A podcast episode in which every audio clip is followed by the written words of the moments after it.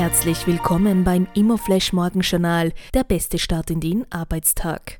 Am Mikrofon begrüßt Sie Anna Reiterer.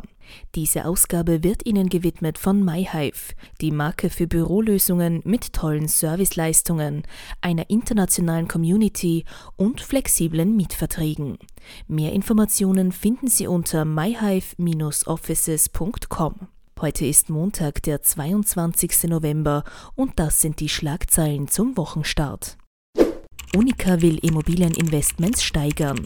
Aufgrund des noch länger zu erwartenden Niedrigzinsumfelds will die Unica-Versicherung ihre Investments unter anderem in Immobilien kräftig steigern.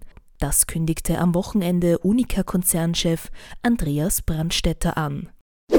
EZB sorgt sich um Preissteigerungen. Die Preissteigerungen bei Immobilien sind EU-weit im dritten Quartal so groß wie seit 2005 nicht mehr und betreffen vor allem Wohnimmobilien. Dies sei laut EZB Grund zur Sorge. Die spannendste Meldung heute: Top-Immobilien am Graben verkauft. Der Wohlfahrtsfonds der Ärztekammer für Wien hat das Objekt Grabenhof am Graben 14 bis 15 zwischen Bräunestraße und Habsburger Gasse angekauft. Das prestigeträchtige Haus befand sich bislang im Besitz der österreichischen Beamtenversicherung. Mit dem Ankauf konnte der Wohlfahrtsfonds der Ärztekammer für Wien ihren Bestand auf 13 Immobilien in Wien erweitern. Geplant ist, die von der Voreigentümerin gelebte langfristig ausgerichtete Bewirtschaftung weiterzuführen.